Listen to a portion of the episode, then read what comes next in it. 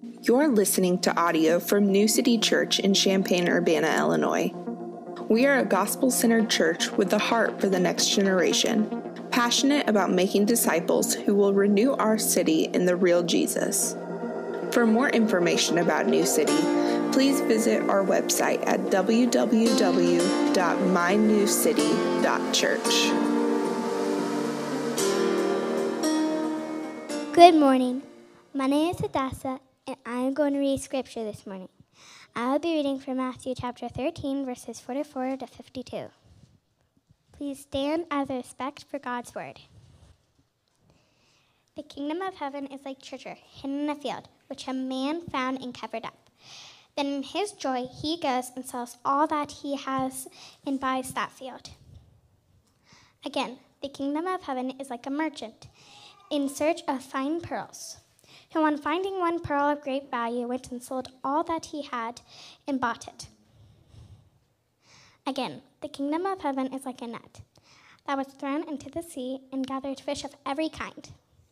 When it was full, men drew it ashore and sat down and sorted the good into containers, but threw away the bad. So it will be at the end of age. The angels will come out and separate the evil from the righteous, and throw them into the fiery furnace. In that place there will be weeping and gnashing of teeth. Have you understood all these things? They said to him, Yes. And he said to them, Therefore, every scribe who has been trained for the kingdom of heaven is like a master of a house, who brings out of his treasure what is new and what is older. This is the word of the Lord. You may be seated. Thanks be to God. Pray over the reading of God's word before we get started. Father God, um, I just want to echo what the psalmist said. Um, we have hidden your word in our hearts so that we may not sin against you. Open our eyes so that we may see the wonderful things in your law. We are strangers on this earth. Do not hide your commands from us. Our souls are consumed with longing for your laws at all times. Your statutes are our delights, they are our counselors. Holy Spirit, help us rest in you today, and as we do, give us wisdom. We welcome your presence and revelation in our lives. Holy God, please converse with me and allow the words of my mouth and the meditation of my hearts to be acceptable in your sight. In Jesus' name, amen. All right. I fell in love with coffee in college. Right? Crazy, right? Um, and I got lots of gear. Um, things like this AeroPress, which you just stick on top of the cup and then you press down and you make your own little shot of espresso. It's awesome. Love it. This is just one of the many things that I've purchased. Probably spent too much money on this tiny little treasure. Um, and what's crazy is that as my love for coffee grew and I began to appreciate it more and understand more about it, I couldn't help but share it with other people. Um, my father is a chemist, so naturally, as we started getting really, really nerdy about coffee, um, he was able to understand some of what was going on in ways that other people didn't. So last year for Christmas, um, the smell of coffee filled the house because I had bought my dad an AeroPress, and we started doing cuppings and experimenting and playing with how tweaking just a couple different variables would change the flavor of a cup of coffee. You see, my understanding led to many actions.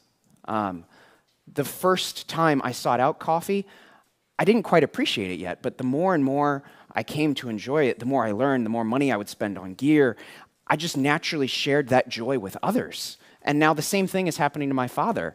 Um, I hear the praises of my mom over my dad about how she enjoyed the cup of coffee that he made for her before they went off to church on Sunday morning. We all long to find treasure.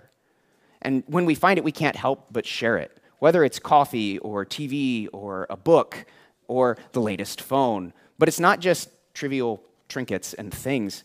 We celebrate relationships right? That's why we have wedding parties. We celebrate accomplishments at work. Um, for some of you, next week, you're going to be celebrating graduation, right? But there is a greater treasure. We don't always see it, right? But we often can understand why we'd sacrifice, right? A runner, for example, he sacrifices a lot because he knows that the time, the training, the sacrifices he makes are worthwhile. Our understanding of how valuable a treasure is corresponds to the degree of action we take. And if our understanding leads to action, then the greater the treasure should lead to the greater the action. And therefore, it should follow that kingdom understanding leads to kingdom action. So, why doesn't it? What about when we don't want to, or can't seem to be bothered to, or just can't seem to get it together and treasure God's kingdom like we know we should? Maybe we should listen to Jesus' question again. He asked his disciples if they understood after giving them these four micro parables as a type of comprehension check. He was a rabbi, a teacher, and he was asking his students to humble themselves enough to, to really check Am I connecting the dots? Are they connecting and understanding what it means for the kingdom of God to be a great treasure? Jesus was a good teacher. He's repeating himself um, not to chastise, but to help his listeners. He loves us. He wants his disciples to understand that delighting in the kingdom, knowing him personally, it is the greatest treasure. And that if that's true, we should do something about it. Friends, God shared his greatest treasure with us, and he wants us to join him in sharing that treasure with others. And I have a special privilege to tell you that duty, that, that ability, it's not just for your pastors who come up here and preach every Sunday, it's for each and every one of you, no matter who you are and where you are. So at the end of Jesus' teaching, he asks the disciples, because he wants them to value what he values and to actively and eagerly await God's judgment by sharing the gospel, the greatest treasure, with others. Or to say it another way, kingdom understanding, friends, leads to kingdom action. So, disciples of the kingdom then are they're going to understand what treasure is most valuable. They're going to understand that judgment is coming, and they're going to know what to do with their greatest treasure. So let's circle back. Do you understand what treasure is most valuable. These two similar parables illustrate the same point. The kingdom of God, it's treasure. And that's not me just telling you that because I think it. Jesus said it. Look back at the text the parable of the net and the parable of the pearl. The kingdom of heaven is like treasure hidden in a field, which a man found and covered up. And in his joy, he goes and sells all that he has and buys that field. Again, the kingdom of heaven is like a merchant in search of fine pearls, who, on finding one pearl of great value, went and sold all that he had to buy it. Imagine you're a uh, broke college student. I know some of you may not have to imagine too much. Um, let's say you've just graduated and you've got a very strict budget for a new car as you're getting ready to move and start your new life. You've got $2,000, but while you're car shopping, somehow the crown jewels of England appear in the glove box of a car that's $4,000. You would run home and you would sell literally everything you own to come back and buy that car as quickly as possible because you know what treasure is hidden there. And the truth is that a greater treasure, more valuable than jewels, the kingdom of God, it has come near. Jesus said so. That's why he started his ministry saying, The time is fulfilled, the kingdom of God is at hand. Repent and believe in the gospel. A cup of coffee, a great painting, a beautiful sunset, the laugh of a child, friendship. These are all beautiful things, but they pale in comparison to the treasure of knowing Jesus. Look at how beautiful our Savior is. He is the creator God of the universe made flesh. He is the faithful friend that sticks closer than a brother. He is a loving teacher. He understands every hurt that you've experienced and hang up that you are stumbling across. And He loves you regardless. His heart is gentle and lowly. His compassion knows no bounds. That's why He left the 99 for that one sheep. Notice that the finders in these parables are different, much like us. A simple man stumbles upon the treasure. And he's contrasted with this professional treasure hunter. Man, doesn't that remind you of the disciples? They're such a mixed bag. Some were fishermen and tax collectors. They weren't really looking for Jesus, they were just trying to get through life, and they found him. But some of them, right, they were professional students. They were following other rabbis. And when they found Jesus, they started following him. Friends, we are no different. Yes, we're all unique and we're all at the same time very similar. We're all human. We're all looking for truth. We're all looking for treasure. You don't have to be a philosophy major to understand that we're all looking to understand where did, where did we all come from? Um, what is the meaning of life? Is there a destiny? Is, is life meaningful? Is there morality? The good news is that anyone from the disciples in 30 AD to right now that comes to understand the kingdom of God as treasure, they're going to have their old value system replaced with a greater treasure in their hearts. Understanding that kingdom treasure should lead to that whole new value system. But as I alluded to earlier, sometimes it doesn't. Remember a couple weeks ago when we dove into the parable of the four soils? Sin corrupts and blinds us. It threatens to choke out our vision. It takes away our understanding. Friends, that's why Jesus taught. That's why he repeated himself. Because he knows that it takes time to gain the acquired taste for the kingdom, like a good cup of coffee, tea, or jazz. The kingdom of God is a treasure no matter who you are, or where you are, or where you come from. And that's good because it means that you don't have to buy your way into it. You simply respond when you find it. We need Jesus, though, to do more than just teach us intellectually how to understand it. Because of our sinful, broken hearts, we need Him to fix what's broken inside of us so that we can value His kingdom. That's why we are compelled as Christians to identify the false realities and lies that we are believing and replace them with the truth of the gospel. And friends, we cannot do that in and of ourselves. We need Jesus because the transformation that's required for his kingdom only comes through the renewal of our minds that comes from his spirit dwelling inside each and every one of you. So Jesus asked his disciples, Do you understand? Do you really treasure the kingdom? Or have you lost your obsession with it? Are the cares and anxieties threatening to choke you out this morning? Are doubts sidelining you?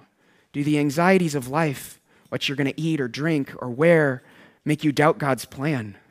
Are the treasures of this age, accomplishments at work, the security of a good paycheck, threatening to take your treasure and squander it? Is your feel of failing or offending your friends with your zeal for the gospel, keeping you from speaking the truth out in love? I would encourage you repent. We have to deepen our understanding and return to our first love. How foolish would the guy who found the treasure be if he just left it there? Can you imagine Indiana Jones going through all those booby traps and then just walks up and leaves? We would scream. We'd be so mad. Like, how foolish would that be? Friends, that's us.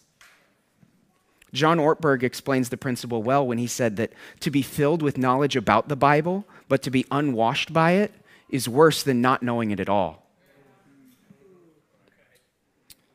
Maybe you're not a follower of Jesus yet. Maybe you think that me talking about treasure is a waste of time because you came here for a, a good pep talk, um, some, some encouragement. Um, well, welcome to church. Um, I'm not here to encourage you, I'm here to give you the truth. Maybe you think there is no treasure. Maybe you're unsure if the kingdom of God really is a treasure, because, I mean, what is truth? It's all relative, right? Are you clinging to your doubt instead of trusting in faith because you know that if you let go of your own intellectual ability to understand, that all that's left is faith in Jesus? Friend, when you lay down your life, you will find your true self when you believe and relent and let Jesus love you, when you are still and know, that is when Jesus is able to give you his spirit. Jesus loved us so much that he gave everything, and friends, we would be fools to not follow in his example. So, do you understand that judgment is coming? Look back at the parable of the net. Again, the kingdom of heaven is like a net that was thrown into the sea. It gathered fish of every kind. When it was full, men drew it ashore. They sat down and sorted the good into containers, but threw away the bad. So it will be at the end of the age. The angels will come out and separate the evil from the righteous and throw them into the fiery furnace. In that place, there will be weeping and gnashing of teeth. You might be thinking, Josh, you, you're, uh, you're repeating what Nick said two weeks ago. Um, you're observant. There's definitely some themes that overlap in this parable and the one that Nick preached about in the wheat and the weeds. That's intentional. Jesus is repeating himself for a reason. We live in this messy, broken world. The problem of evil has to be dealt with. And friends, God is the good judge who will set things right. So disciples must wait patiently. But I want us to focus on what's unique in this parable, because I think Jesus has some really important things to teach us. The kingdom of heaven is like a net, it's like a dragnet that you can see here. It would be thrown out, and then fishermen would pull it in. It would catch everything much like how Jaws would eat everything in his path, that net, it's to catch a lot of stuff. And friends, what that means for you and me is that the kingdom is indiscriminately available to anyone and everyone. The net of God wants to gather as many fish as it can. What kind of God would so generously and graciously pursue and then wait to judge? Only a God like the one revealed to Moses in Exodus 34 a God merciful and gracious, slow to anger, abounding in steadfast love and faithfulness, keeping steadfast love for thousands, forgiving iniquity, transgression, and sin, but who will by no means clear the guilty, visiting the iniquity of the fathers on the children and the children's children to the third and fourth generation. Friends, this is the faithful father that hymnist Thomas Obadiah Chisholm wrote about when he said, Great is thy faithfulness, O God my Father. There is no shadow of turning with thee. Thou changest not. Thy compassions, they fail not. As thou hast been, thou forever will be. Notice that this teaching was given directly to the disciples. Jesus had pulled away from the crowds and was talking to his core group. And some of these people were fishermen. They knew that fishing in this way would bring in a very diverse catch. And like all of us, they were longing for the judgment that Jesus just talked about in the parable of the wheat and the weeds. And now Jesus is confronting them with the gracious, amazing compassion that the kingdom embodies. Much like how leaven never loses its potency or treasure can never depreciate in value, the immense value of the kingdom is so grand that everyone can get in on a share. Part of the reason the kingdom is so valuable, brothers and sisters, is because it's so diverse. Jesus wants his disciples to understand that this generous nature is designed and works best to be shared. No one takes a light and hides it under a bushel, right? That's why the net is cast so wide, because judgment is coming. And friends, God is a good judge. The angels are going to come and separate the righteous from the unrighteous and throw them into the fiery furnace. Friends, the invitation to the kingdom of God, it is open to you right now. The net is wide, but it requires a timely response. The coming judgment of God, it is exactly why Jesus came to seek and save the lost. It's why Jesus was teaching his disciples to be fishers of men like him. So Jesus asked, do you understand that God is judge? He's repeating this point because he wants the coming judgment to motivate disciples into compassionate action. He's humbling us to love. This really struck me hard, and this is a hard thing for me to preach, but we have some pride to repent of. Me, first and foremost the pride of judging others, deciding who around me is a good or a bad fish. When we do this, we are living out the lie that God, if He's even real, He's a terrible judge. So it's up to me to decide how to achieve justice. This leads to seeing people as a means to an end or an obstacle that I need to ram my way over, and they're deserving of my judgment. Leads me to lean on my own understanding instead of God. It breeds contempt, bitterness, and resentment, and a contrarian, I'll show you mindset. Comparison that leads me to judge others as inferior or superior leaves me bitter. Or maybe we need to um, repent of the pride of judging ourselves. Right? That comparison. Are you constantly trying to measure up to your own impossible standards? To live to impress and prove yourself to you and everyone around you? Like me, do you fear rejection after years of bullying and sin struggles so deeply that you have become a hyper vigilant perfectionist in a vain attempt to protect yourself? Do you believe the lie that we can do enough to achieve a high enough level of excellence that we won't ever let anyone down? And then, inevitably, when you fail like me, which, if you're anything like me, is a lot, um, you end up hating yourself anymore as a twisted coping mechanism. Because if I hate myself, no one else can hate me, right? I've already done that. It's control, it's pride. Both of these ways are us trying to be God. Friends, I am just as guilty of it as each and every one of us. That's why Jesus is teaching this parable.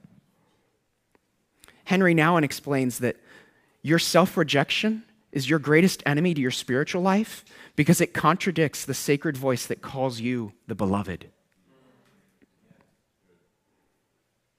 I want to say that again. The self rejection, this comparison, it is your greatest enemy to your spiritual life because it contradicts the sacred voice that calls you the beloved.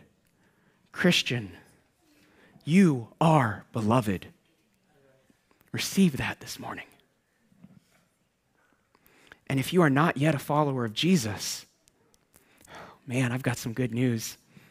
He loves to take sinners and transform them into the beloved. We need to repent, be humble before our good judge. Who are we to say is deserving of God's grace? Humility, friends, it's the antidote to the hunger that we have for man's approval because it shows us that our meaning it doesn't come from anything that we can do. It comes from being a recipient of god's love. Only when we are humble can we actually fulfill the greatest commandment to love god and to love our neighbor as ourselves under this standing, the judgment of God humbles us deeply. It makes us question are we valuing what God does? Are we making excuses for not following Him? Are we good soil? Friends, if you're in a right standing with God, you can look forward to this coming judgment in hope because you know that it will be the day of salvation for the beloved. The salvation of God brings us into the family of the church where God desires for us to live in harmony. This is one of the things I admire most about the church. I look out and I see such a diverse crowd college students, parents, people from all walks of life, people from different countries, people from different towns, united in Jesus. The judgment of God then should propel us to share the treasure, the kingdom of God, this family, with others they're not yet adopted in, and God wants to call them the beloved. If we let God judge, then we are free to love because we know that when vengeance is God's, He will judge well. Practically speaking, this lived out looks like just being a faithful friend. I want to tell you a quick story. A few years ago, I was wrestling with ever coming up here. I was running from God. I had graduated, and uh, my life was falling apart around me. COVID struck. I was in a job that I hated. I got everything I ever thought I wanted. I thought I was going to marry a girl, and um, I had to break up, which was not fun, move back in with my parents, which was not fun, and then um, work from home, which you'd think for an introvert was great, but I go stir crazy, so like I was losing my mind. And that guy running sound back there, in the midst of trying to ch- plant a church, would drive down every weekend to just be my friend. He embodied the comfort of Jesus to me. And that is what Jesus did for each and every one of us, and it's what he's calling us to share. So, do you understand what to do with your greatest treasure? Jesus asked, Have you understood all these things? They said to him, Yes. And he said to him, Therefore, every scribe who is trained for the kingdom of heaven is like the master of a house who brings out of his treasure what is new and old. I want you to see Jesus' vision casting here. He's showing how the kingdom of God, that's rooted in all these Old Testament promises, it's revealing something scandalous to these Jewish disciples. They were expecting the kingdom of God to come in and overthrow the Roman government. But it, it wasn't that. And it's not a self help tool either. It's far greater because it replaces your whole life. This isn't an intellectual understanding. Jesus is asking the disciples, Do you understand that the way the kingdom of God is fulfilling all these Old Testament prophecies is through a personal relationship with the God who made you? Jesus wants his disciples to ask, What, does that mean? What does this truth mean for me? What am I supposed to do in light of it? And what, what will I do with it? How will I live differently because of it? N.T. Wright, commenting on this passage, says, We need understanding and action. Understanding without action is sterile, but action without understanding is exhausting and useless. We need both as citizens of the kingdom. Friends, how many stories show us this truth? Star Wars. Yes, Star Wars, right? Luke learns that Darth Vader is his father and he does everything he can to seek reconciliation. Maybe Star Wars isn't your cup of tea. Mr. Darcy uncovers the truth, and he does everything he can to cover the shame of the Bennet sisters. And friends, that is what Jesus does for us. He covers our shame, He reconciles us. These stories, they point to the greater truth. They're just shadows of the greatest rescue story in which God saw our helpless estate and rescued us. Jesus wants every scribe trained in the kingdom, a disciple in 30 AD and in 2023, to take out of your storehouse treasures new and old and share them. He wants you to share your treasure.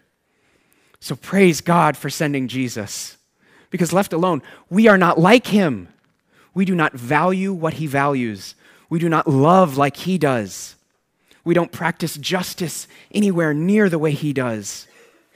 We love the darkness. Our disordered desires lead us down the wide path of self destruction. We can't even understand what he's saying or follow his commands without his Holy Spirit residing in us. So praise God for his word.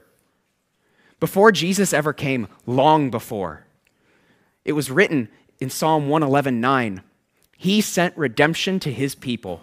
He has commanded his covenant forever. Holy and awesome is his name. Friends, Dane Ortlund, commenting on this verse, said that Scripture is not an advice column at the back of a newspaper. It is the front page declaring the good news of what God has done. Even in the Old Testament, he's talking about how redemption was sent for his people. He did far more than the psalmist of 111 ever could have dreamed.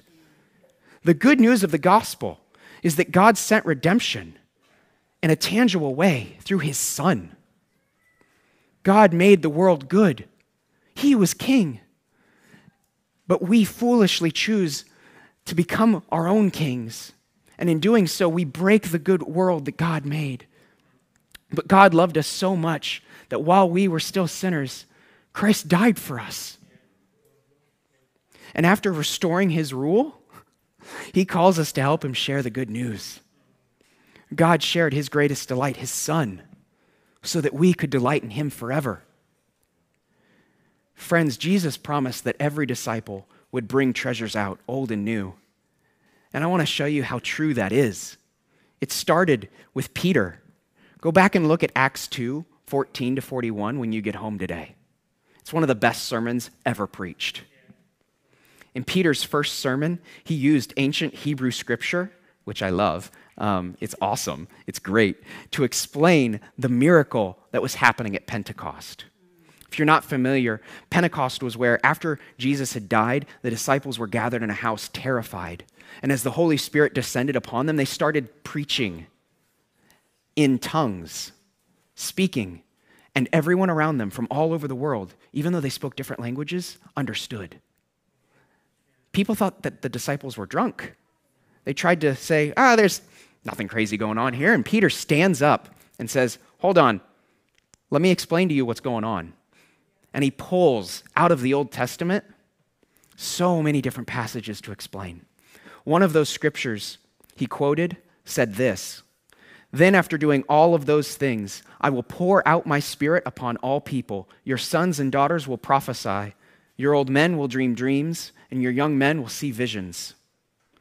This giving of the Holy Spirit that was prophesied to take place at the forgiveness of sins by Joel, this old prophet, it was repeated by Jesus both before and after his death. And after the forgiveness of sins on the cross, anyone and everyone who accepts Jesus as their Savior, who repents and turns to Him for deliverance from the coming judgment, trusting that Jesus' payment on the cross will cover your debt, will receive the Holy Spirit. So Jesus asked, Do you understand? He's giving us this morning a comprehension check to see if we're connecting the dots. Do you trust God to pay your sin debt? Do you see Jesus as your greatest treasure? If you don't, I want to urge you this morning be reconciled to God. Has anyone told you yet that God wants to be your friend? He loves you. Do you want to know him back? The ball is in your court this morning, friends. When you understand that, Man, when you see how beautiful Jesus is, you can't help but chase after him. You will become like Peter. He was this uneducated fisherman, right? But because he was friends with Jesus, because he was with Jesus, he couldn't help but live life to the full, helping bring the kingdom on heaven, sorry, bring the kingdom on earth as it is in heaven. And guys, this doesn't mean you're going to preach like Peter. Not everyone is like that. God has a unique role for each and every one of us. But when the Holy Spirit resides in you, when you become the beloved, your life changes. You're going to show up to the gym, to class, your favorite coffee shop, your dorm, your living room, seeing who God is putting your path to love. Your heart will be softened to become compassionate enough to invite your coworker over for dinner. You'll be humble enough to ask that classmate for help because you know that getting to know them is worthwhile and you want to share your treasure. Friends, you will be able to obey Jesus' greatest command, the Great Commission that these parables foreshadowed.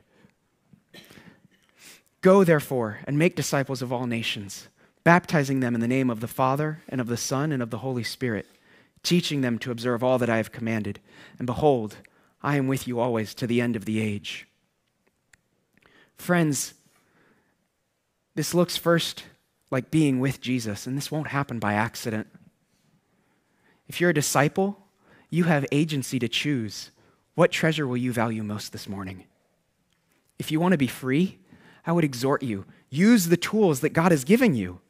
Resolve to spend time in Scripture, prayer, fasting, Sabbath. These spiritual disciplines, they're not here to hinder you, they are here to help you run the race with endurance. In my own life, I've fallen in love with Old Testament books like Leviticus as I've meditated on them. Just ask people. I've nerded out a bit too much over it. And guys, here's the thing I don't have it together. I am still learning. Through prayer and fasting, God is helping me overcome a struggle of an eating disorder and control. Friends, the closer we get to Jesus, the more like him we become. But I want to warn you that the inverse is true. The less you seek this treasure, the less valuable it will appear. Draw near this morning. Every Christian has been called to the Great Commission. Ray Comfort, awesome evangelist, echoes what Paul said when he explained that whole life ministry, it's like running a race. You wake up early to train, you go through sweat and pain, you diet, you sacrifice time. Winning the race is hard work. Evangelism and the Great Commission are no different. But, friends, that's good news. Because no matter how introverted or extroverted, old or young, smart or uneducated you may think that you are, man, you can come alongside your faithful teacher, your Savior, Jesus, and the family of God on mission to run the race. Friends, I'm not calling you to try hard this morning. I'm calling you to train hard with Jesus and with your family. Walking with God will not be a walk on the beach. More often than not, it's going to look like plowing a field. It's going to look like what Jesus talked about taking on the yoke that's light and the easy burden with Him, walking alongside Him, living life on purpose with Jesus who promised to carry us so I want us to pray for eyes to see. Where is God calling us out of our comfort zones to reach the lost this morning? Father God, we thank you for your word. Give us eyes to see your treasure as the most valuable thing, to see relationship with you as worth everything and God, to share that with others. Give us eyes to see where you are moving and boldness to lean into it. Lead us into love to those around us. Amen. Well, friends, I don't want us to just hear the word, I want us to be about it. And you might. Uh, have gained a little bit understanding this morning. And praise God for the Spirit at work in your hearts. But I hope you've come to learn that discipleship, it's not rocket science. We don't need a 12 step discipleship program or a fancy campus RSO. God has given us everything that we need. Jesus showed us how to put our understanding in action. The Gospels are, in part, a biography of how to live out the call through life together, love expressed through a cup of coffee, a walk in the park, or a meal shared around the dining room table. And you might think, sure, that worked for Jesus. He was God. Of course, it worked for him, right? Does discipleship still work today? Yes. Yes, it does. I want to brag on Jesus a little bit. I grew up in church but I took for granted so many of the truths that people in church um, never have to wrestle with. And my history is messy. I was bullied, and as a way to deal with the rejection of others, I used lustful energy, internet images and food as a coping mechanism. And this led me down this path of self hatred and hatred of God, so that by the time I went to college, two hours away from home, I was ready to walk away. But God, the hero of the story, He sent me there. And He put in my path a, a man named Andrew. And after encountering Jesus, I came to Andrew for help. He let me crash on his couch as I overcame my sin struggles. I shared meals around his dining room table and saw him raise a family and learned what it meant to live life pursuing God. at New City Church, we want to help you do likewise. It's not always going to look like that. So I want to give you time to reflect. Ask God for eyes to see where is He calling you to get out of your comfort zone this morning? Where is He asking you to boldly follow in obedience? Is there a greater need for understanding? Do you need to finally come let Jesus be your friend this morning? Remember the treasure of Jesus in a moment, we're going to do that very thing. The night before Jesus gave his life on the cross, he gave a meal that symbolized how much he would give away for his beloved. And friends, I want you to be encouraged that when Jesus returns to bring heaven down to earth, we are going to live a life worth living forever. We're going to worship God in all that we do. So I want to encourage you to sing and love Jesus. Sing as a dress rehearsal until he comes back. New City family, I love you. Respond when you're ready.